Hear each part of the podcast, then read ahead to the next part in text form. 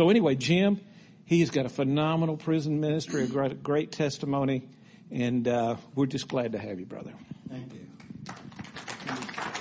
Shake hands. All right.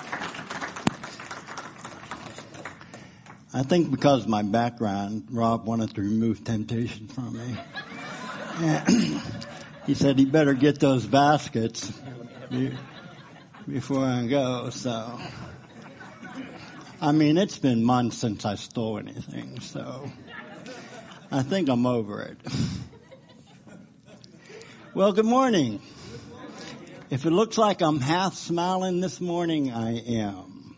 I only have a half a smile. Uh, in uh, January 15th, I had to have all my teeth removed. And uh, it's from the indiscretions from my youth, and over the years, my teeth began to decay more and more. And uh, so I had to have them all removed, and I got dentures. Now I'm going to get clip-on dentures, with have those kind, and but uh, I'm still about six weeks away from that. So uh, first time I went to preach uh, with my dentures in, I was in a prison in Birmingham, Alabama, and uh, I got into a really good place of preaching, and my lower dentures flew out of my mouth, and uh, I was able to catch them and put them in my pocket. But not wanting to redup- uh, duplicate that very embarrassing moment, I take my lower ones out before I preach. So so I only have a half a smile. So uh, hopefully my top ones will stay in and I'll be able to pronounce some words. uh, but if you have your Bibles, I want you to turn to Acts, the second chapter, verse 42. I'll be reading it momentarily. I haven't uh, ministered or preached since the second week of March. So I hope I still remember how. And uh, prior to that, I was so busy, and then it all came to a screeching halt, and uh, felt like a caged lion. And uh, Larry was very kind to uh, call me up and say, "Hey, I'm going to Louisiana. Would you preach for me?" And I said, "Sure." So I drove down last night. One of the things in the midst of this pandemic that I I miss the most is fellowship with other believers. Uh, there's just something about fellowshipping with uh, people of like faith that does a lot of things. And in the midst of missing that, I decided to develop a message around fellowship. Now I know we're still in the throes of this and we may not get back to fellowshipping the way we used to, uh, but uh, you know, soon. But eventually we will. And I want to share some things about that. So uh, I've entitled this "The uh, Power of Fellowship," because there really is power. One of the outside of my relationship with Jesus Christ and uh, the thing that has impacted my life more than anything is fellowshipping with other believers. It has changed me and, and brought change through me to other people. So my premise this morning is this fellowship produces unity and unity releases power. Say that with me. Fellowship produces unity and unity releases power. Uh, in Acts 2, where I asked you to go, before we do that, let's pray. Father, I ask in the name of Jesus that you would help us. Help me, Lord, as I try to communicate your word and help those who are hearing to hear it in such a way as that they just don't know it, that they'll become it and allow it uh, to work through them to other people. In Jesus' name, amen. The apostles knew how powerful fellowship is. That's why they included in the things that they continually, they, they uh, continually devoted themselves to. There's a list of four things here. It says, and they were continually devoting themselves to the apostles' teaching and to fellowship, to the breaking of bread and to prayer. Sandwiched in between the apostles' teaching and prayer, two places where we as believers, we receive from God. We receive from good biblical teaching and we receive when we begin to pray, uh, not only to the Lord, but for others. So those are the places that we receive, but sandwiched in there is two places where we release. We release what we receive uh, from the apostles' teaching and prayer in fellowship and in breaking of bread with other people. There's a uh, an atmosphere where we begin to release to others. Paul understood this. I want you to turn to Philemon, verse six. He understood the power of fellowship as well. He says, I pray that the fellowship of your faith may become effective through the knowledge of every good thing which is in you for Christ's sake. Says, let me state that again. I pray that the fellowship of your faith may become effective through the knowledge of every good thing. The Greek word for effective there is energeo, which one Greek uh, lexicon defines it this way, to put forth power, to be operative, to work. Another Greek lexicon renders it a different way. It says to be full of power to achieve results. So when you're fellowshipping with other people, it becomes effective. What happens is the good things that are in you start becoming operational. They become filled with power. So I start, I start uh, sharing and communicating with others those good things that are in me. So in the midst of it, there's an anointing on the good things that are in you to impart it to the people that you're fellowshipping with. And uh, becomes operational. In church, uh, we receive, but it's in fellowship where we release. And it's important because the more you give, the more you get. Luke 6:38 says, "Give and it shall be given unto you, pressed down, shaken together, running over into your lap." When does that dynamic happen? When you receive something? No, it happens when you give something. So when the fellowship, the good things that are in you become operational and you start sharing them, you're releasing them to others, next thing you know, you discover another good thing in you. Because as you gave away some of the good things that are in you, God starts imparting more good things into your life. Does that make sense? now let me tell you how I'm a little nervous, only because I hadn't preached so long. Am I? well, let me tell you how I got into this whole idea of fellowship. As most of you know, I, uh, I got saved one night and next morning I turned myself in for a crime that I had committed and I pled guilty to it and I received a 30 year prison sentence. So I, I went, I got saved one night and then the next day I got incarcerated. And, and someone gave me a Bible and I started praying. I started reading the Bible, and uh, I was sent to the most violent prison in the state of Florida, Sumter Correctional Institution. A lot of uh, a lot of people there who uh, a lot of perpetrators, and uh, so after about a year of reading my Bible and praying and trying to find a few other believers, which there wasn't any that I knew of that I could trust. And uh, I started praying because I had taken myself as far as I could take me.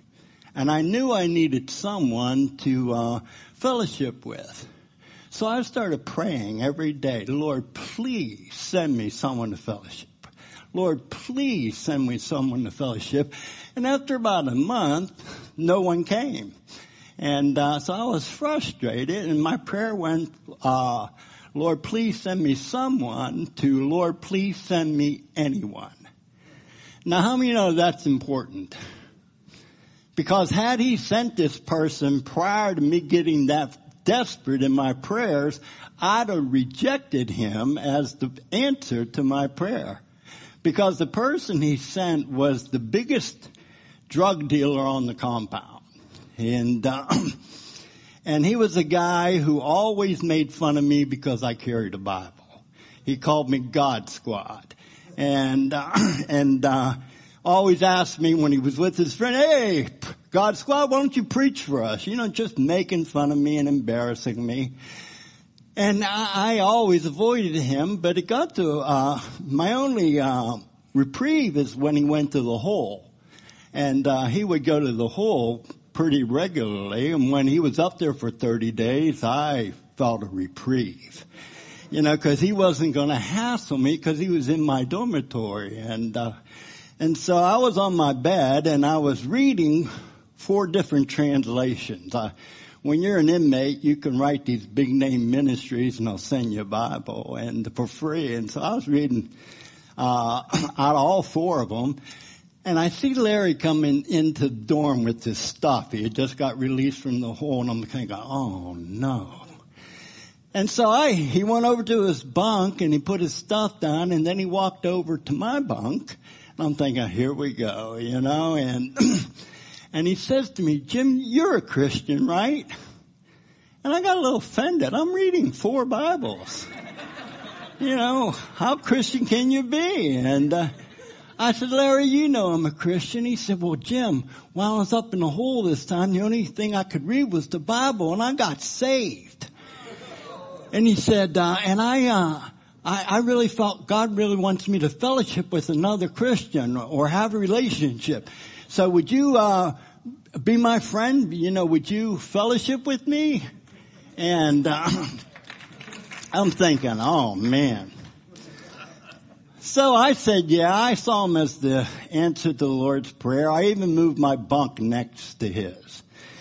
Now Larry McFarland is uh, interesting guy. He's probably the most brilliant man I've ever come across in my entire life.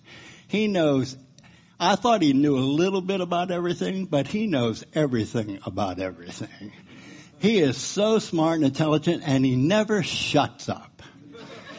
So we'd be sitting there and, you know, trying to, uh, you know, discuss scriptures and study and, and he won't let me get a word in edgewise.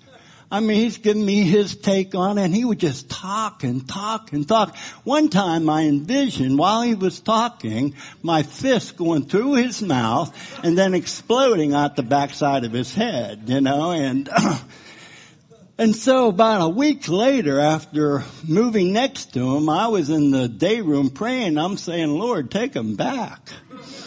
And, uh, as I was praying, cause I was really angry, I said, Lord, I wanted someone to love, and man, this I'm beginning to hate this guy. And uh, and as I was praying, uh, this old uh, Mother's Goose rhyme came to my thinking of a beautiful princess stooping down and kissing an ugly little toad, and that ugly little toad being transformed into a handsome Prince Charming.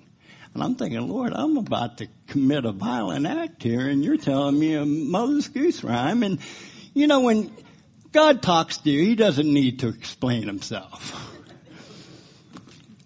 He leaves it with you and so, um, I started meditating on it and I realized there's an ugly little toad in all of us.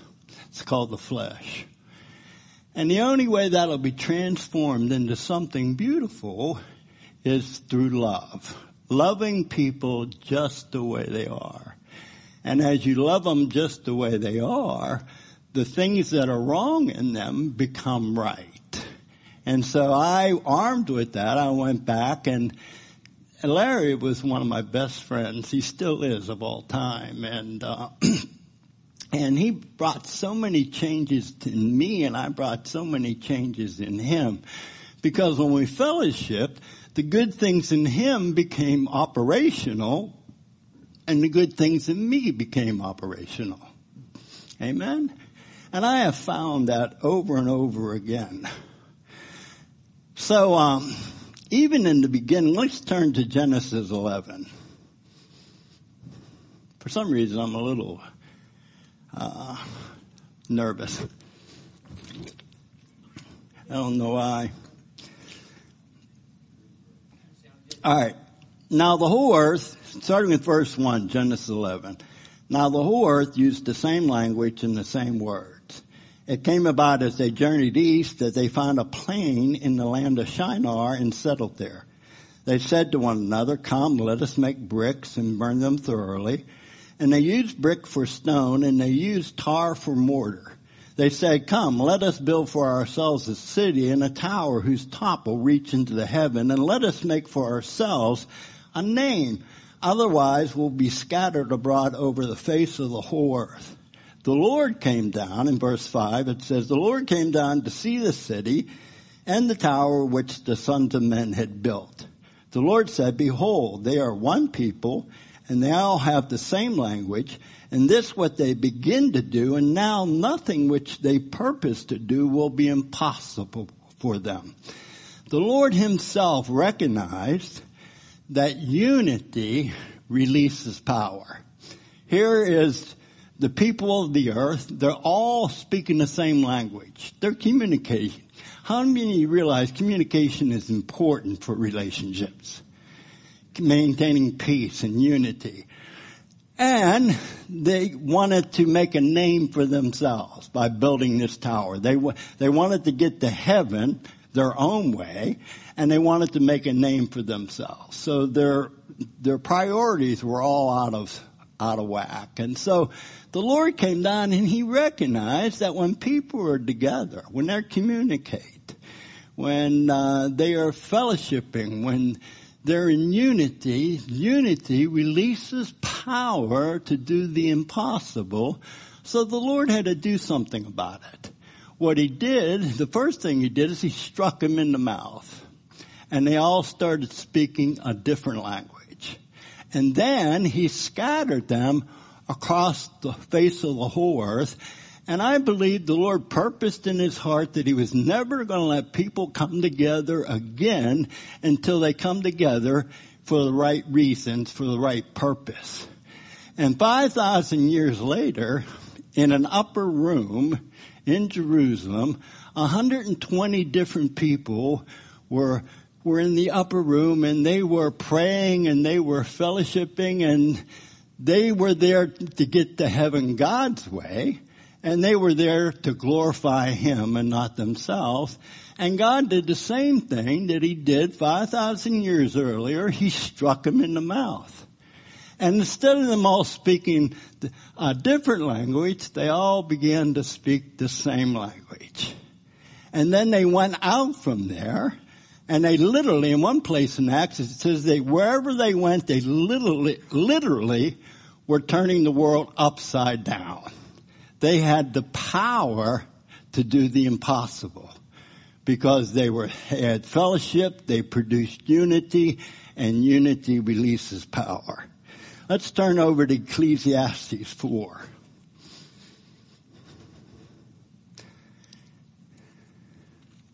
Ecclesiastes, verse 9, makes this statement. Two are better than one because they have a good return for their labor. And um, I used to live in Lancaster County in Pennsylvania, and it's a big farming, and everyone has animals. And one of the things that I learned that was a natural phenomenon is that if you have an average workhorse, an average workhorse by himself can pull 9,000 pounds of dead weight. If you yoke it with another uh, workhorse of average size, you would think between the two of them that they could uh, pull 18,000 pounds of dead weight, but in reality, they can pull 27,000 pounds of dead weight. That two yoked together produces the strength of three. Now when we are yoked together in fellowship, you and I, it, it produces a third, and the third is none other than Jesus himself. He says, whenever two are gathered in his name, I am there in his midst. So two yoked together in fellowship produces the strength of three, and the third one is God himself and there's nothing he can't do. Cause there's power in fellowship. Over in Deuteronomy 32 verse 30, it says this, one will put a thousand to flight. Two would put 10,000 to flight. Now if you take it to its logical end, then three will put a hundred thousand to flight. Four yoked together in fellowship can put a million to flight. There's that much power in the midst of fellowship and unity. now I want to quickly share with you three things that fellowship does. Now fellowship doesn't get you into something. It's designed to get something into you. And I want to share uh, with you three things that fellowship will accomplish. Fellowship releases the power of caring. Say that with me. Fellowship releases the power of caring. Jesus loved John, Peter, Matthew, and the other disciples, but that doesn't mean that they loved each other. And uh, it's a vertical commitment that builds horizontal relationships. See, I have no problem loving Jesus. It's just kids that I have all the problems with. Because unlike him, you're not perfect. And I have to deal with your imperfections and you have to deal with my imperfections. But what will get us through it is we got a vertical commitment because God said and Jesus said in John 15, 12, this is my commandment that you love one another just as I have loved you. And I have found that when I'm in fellowship, I, I care a lot about a thing, about a lot of things. But most of those are things I care about. I, I were released in me when I fellowship with someone, found how strongly they felt about certain things, and uh, so I started caring in the same way. Uh, again, another story from prison. Uh, when I was in prison, I started a little Bible study, and it went from three people to eight people to forty people. Then they gave us a room, and in about two years, we had 250. And I had started reading New Wine magazine when I was in prison and I wanted to be a Bible teacher. You know, like Charles Simpson and Bob Mumford and some of the other ones that a lot of you don't know who they are, but they are great Bible teachers. So I had a passion to disciple Christians. What I did not have was a passion for the unsaved. I wasn't very evangelistic at all. And I justified that by the fact that I was caring for a lot of Christians. I didn't have time to really, you know, go out and evangelize. But I, there was a brother in my group that I was discipling and we called him Fellowship Shorty. Everybody gets a nickname in prison. His was Fellowship Shorty, but he had a heart for the lost. He even got a permit from the colonel to, at night, which nobody goes out at night, to leave his dorm and go into all the other dorms for the sole purpose of sharing his faith and winning people to the Lord. And he got, he was very concerned about my lack of evangelistic zeal. So he got me a permit to go with him. Now I didn't want that you know, but, you know, I'm discipling him. I said, all right, I'll just go with him because, uh, going with him can be dangerous. Now he's, he, he was about five eight. He's an African American and his muscles had muscles. And, um, I mean, really fit guy. Everybody was a little leery of him. He, they knew he, he, they could, he could break them in two in any minute. And so the way he would evangelize is he'd go into the TV room. It's a big room with about 50 chairs and one, I saw more stabbings and fights happen in TV rooms because somebody wanted to change the channel that somebody else was watching. So it was very, very dangerous. And so he'd go in there and I knew what he was going to do. So I stayed in the back. He goes up and he turns the TV off. And when he does, everyone starts yelling, man, hey, what are you doing? And I'm sitting in the back trying to blend in and I'm saying the same thing. Yeah, man, what you doing? You know, put that back on. And then he, he would go, listen, I'm not going to put it back on. I got something to say to you. Me and my brother Jim, brother Jim, stand up. and you could tell me that, oh, we can't do nothing about him. You are another story. But I started going every night with him.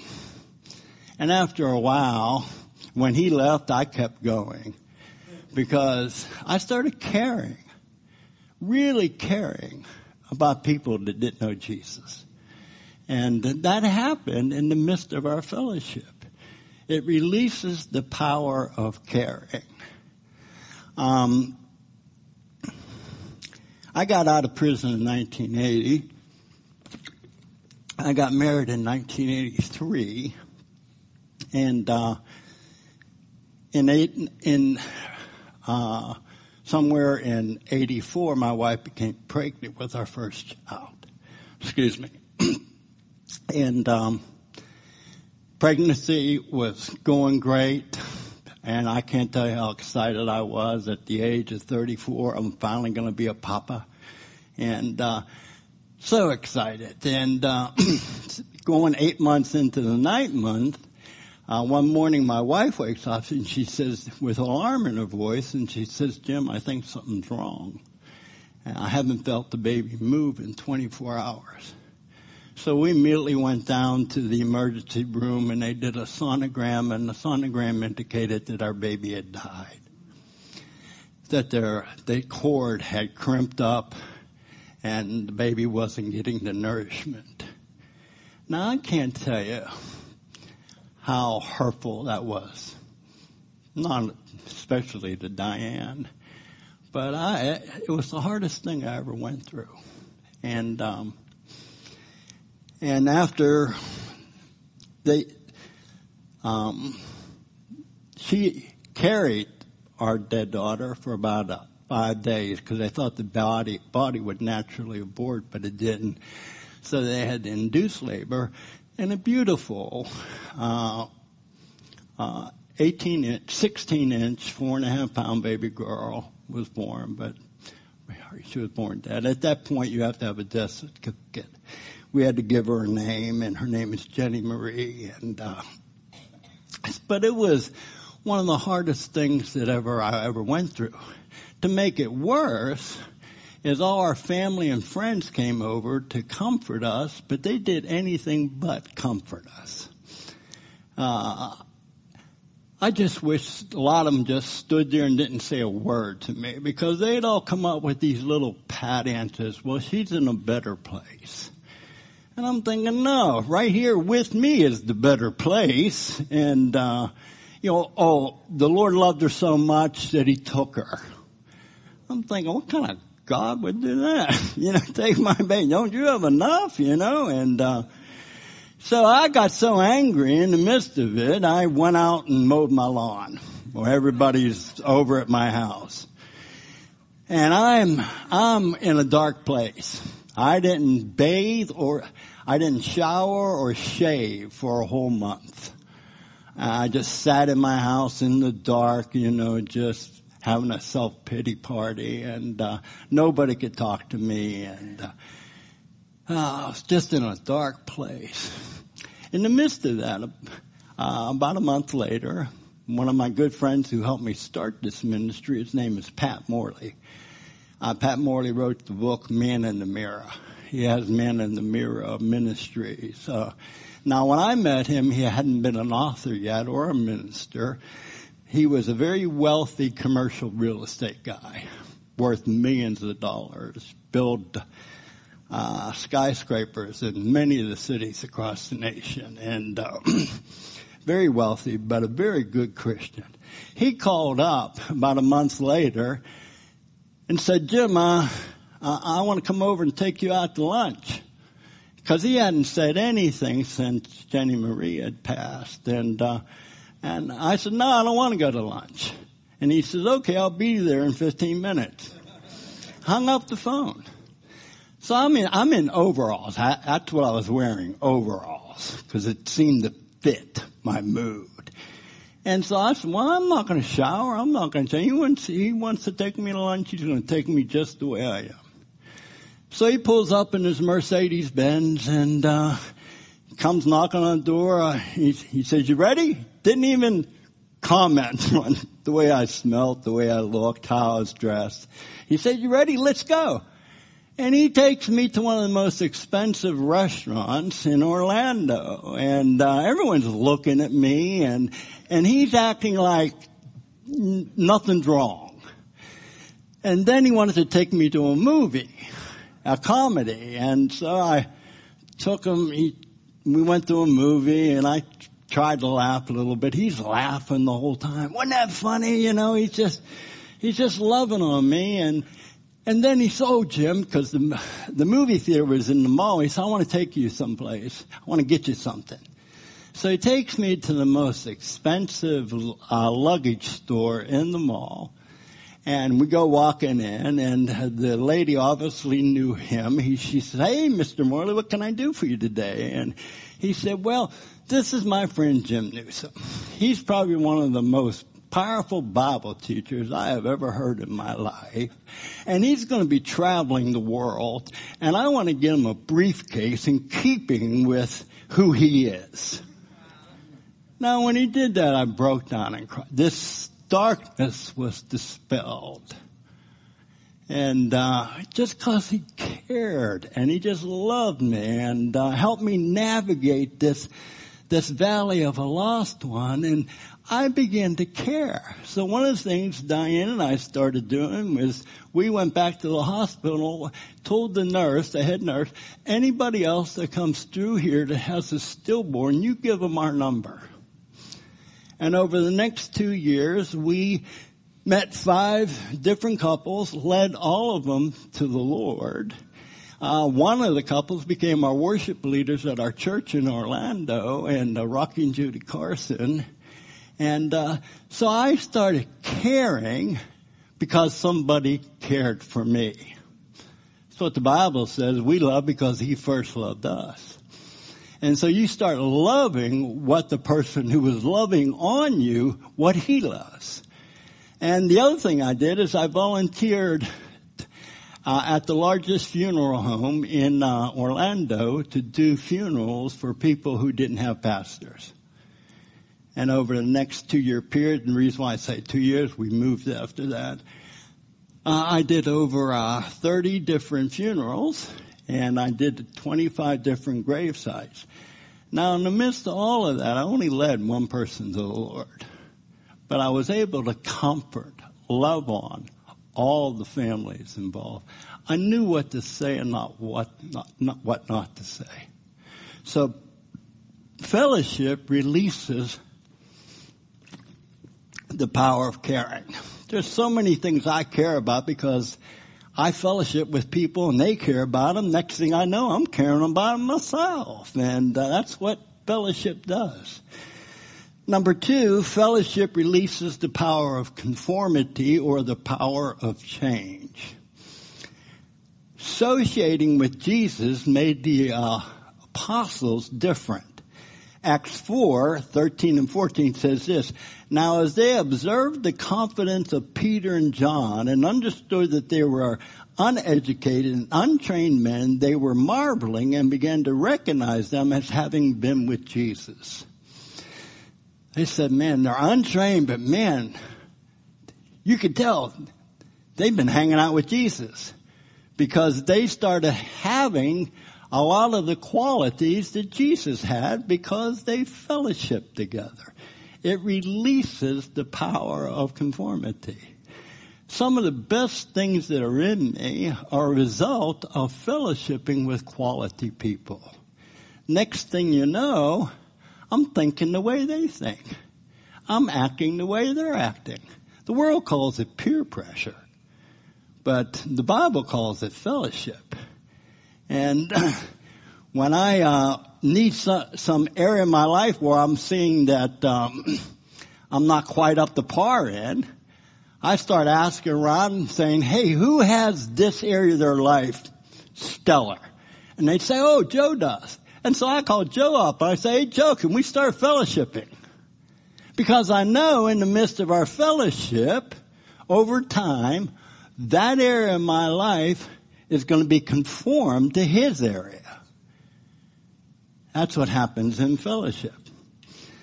I, uh, I minister all over the United States. And I go in this, there are different times, not a lot of times, I've gone into churches and I have taught.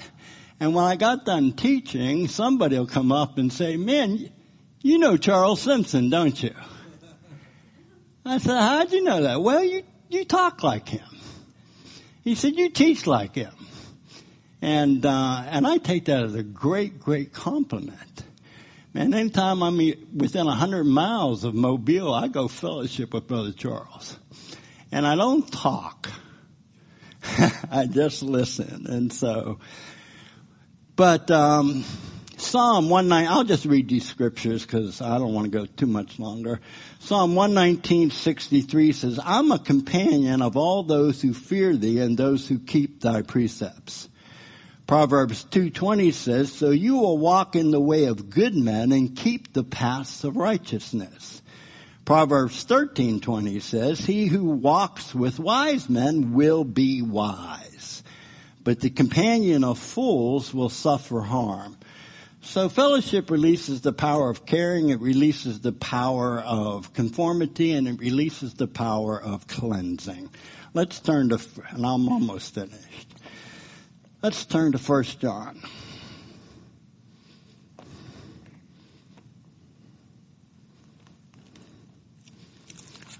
First John, the first chapter, verse seven. And I'm going to condense this a little bit. It says here, but if we walk in the light as he himself is in the light, we have fellowship with one another, and the blood of Jesus, his son, cleanses us from all sin. So walking in the light produces fellowship and fellowship releases cleansing.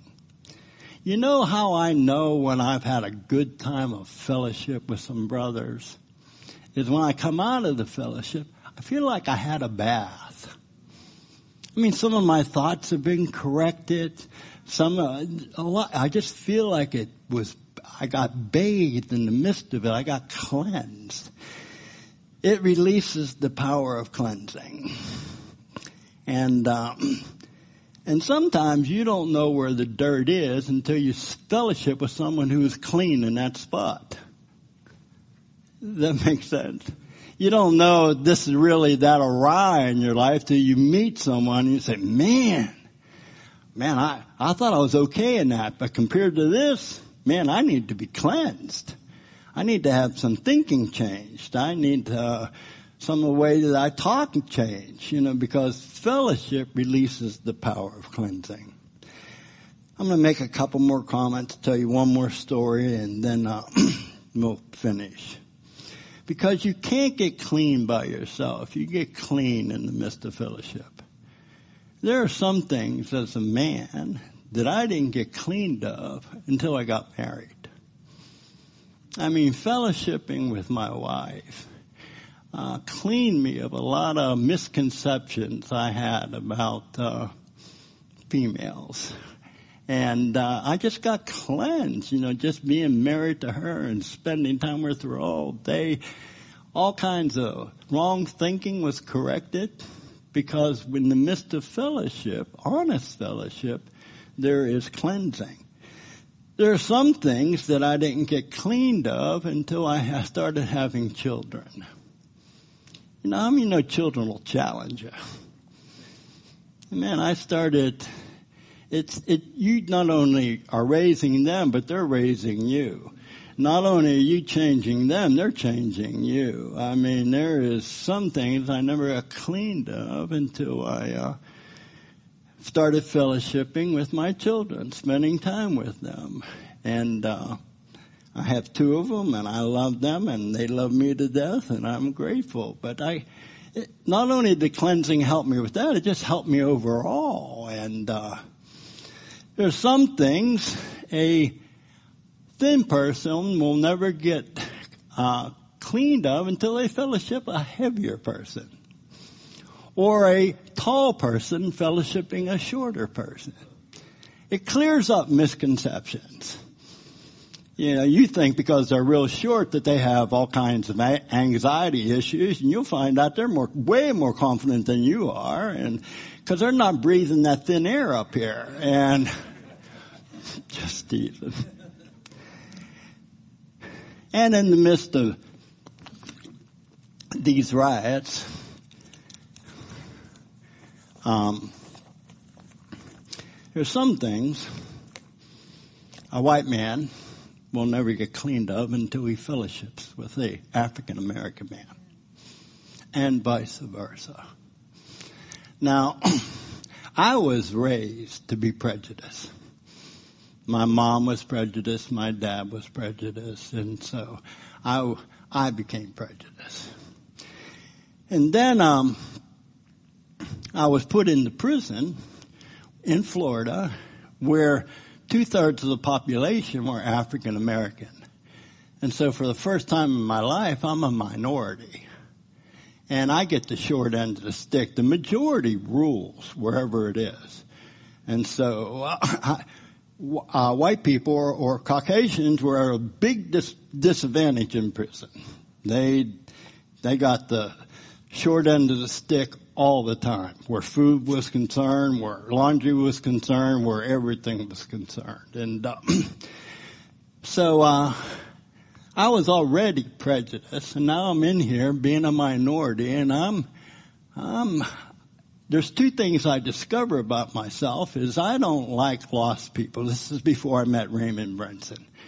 Because where I was at, everyone, they were extremely lost.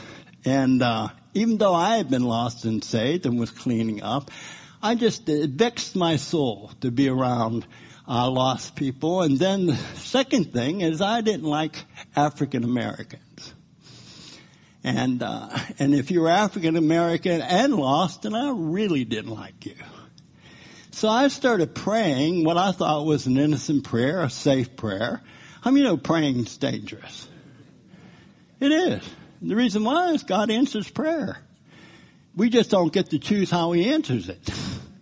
That's where the danger comes in. So I'm praying, Lord, because I know it's incompatible from my newfound faith to be prejudiced and, and to not like lost people. So I started praying, Lord, please make me more loving towards lost people and make me more loving towards African Americans. I started praying it every day desperately. Now I don't know how I thought the Lord was going to answer that. I thought maybe one night I'd go to sleep, angels would surround my bunk and infuse me with something called sloppy agape. And I'd wake up the next morning, say, "Ooh, I love you, and I love you over there, and I, oh, I love everybody." Well, that didn't happen. what did happen is my bunk partner, who was white, uh, I had the lower bunk, he had the top bunk. He got moved to another dorm, and in his place, they, they sent the most belligerent, foul mouthed, foul mannered, uh, African American heathen that you'd ever want to meet. Now I knew this guy by reputation. I always avoided him. I was scared of him. And uh, he comes walking in with his stuff, and he looks down uh, and sees me, and he says, "Hey, Mama." How you doing? He starts flirting with me. Now, how many you know that didn't make me want to reach out and say, oh man, I love you. How many you know all that did was uh, fortified why I didn't like lost people and why I didn't like African Americans. And uh, so, uh, and then he would bring his friends around and they would play cards on the top and they would talk about me like I'm not down there uh, saying things that I'm not going to say in church, you know, about me and everything like that. And so, so I said to the Lord, I said, uh, I said, can you somehow move Jesse out of this dormitory? And his name was Jesse Damon. And, and uh, the Lord said, make up your mind. He said, you asked for help to become more loving towards lost people. Asked for help to become more loving towards African Americans. I bring you somebody specifically designed to cultivate in your heart. I mean, love is not a gift, it's a fruit. And how God cultivates it is while you start loving on unlovable people. Now when I realized Jesse was the answer to my prayer, fear left me because I knew that if it was God is the one that orchestrated this, he would protect me. So it took me about two months to get him to talk to me like I'm a male, M-A-L-E. But after that, our relationship took off. And, uh, Jesse taught me a lot of things about the African American culture that I was completely blind to. I, I can write a whole book about what he shared, how we shared. We became best friends. Now he, to this day, I don't know if he ever got saved.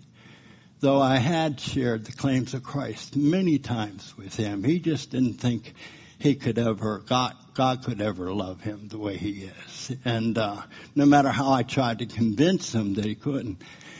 But anyway, we became best friends and uh, instilled in me what back then they called soul. And uh, my prejudice completely left me even to this day. And uh, I don't see color anymore. I see people. And uh, one last thing. Jesse is the first one. That, I had two nicknames in prison. One was Smiley, uh, because I didn't smile because I was in prison. I was smiling because I was in Christ. And so I smiled a lot. So the white population called me Smiley. Jesse is the one who gave me the nickname of Ritz. R-I-T-Z.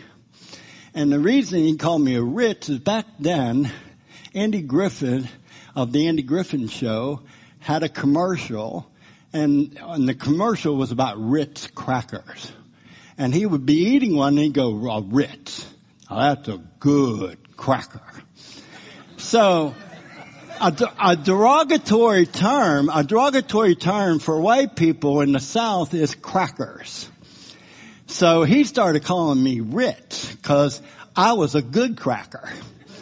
I mean, people would even say I'd go in the inside gym and someone say, what's that cracker doing in there? And one of the others, oh no, no, no, that's Ritz.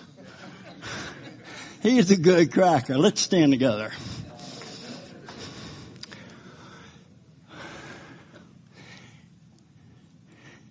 Now I, I, I believe we're on our way out of this pandemic.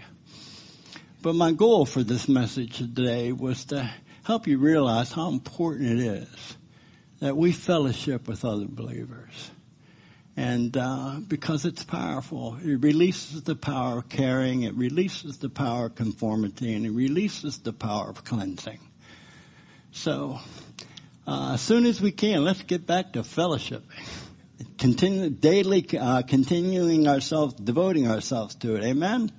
Father, I pray for Abundant Life Church. I pray, Lord, that you would bless every person, not only who are in this service, but for those who are watching on TV or through their computer.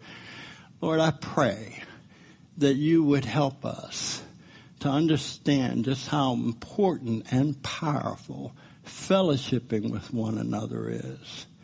Lord, I pray that each of us, when we are able, will be able to get back to start fellowshipping a people of like faith. Father, in the name of Jesus we pray. And the church said, Amen. Well, God bless you.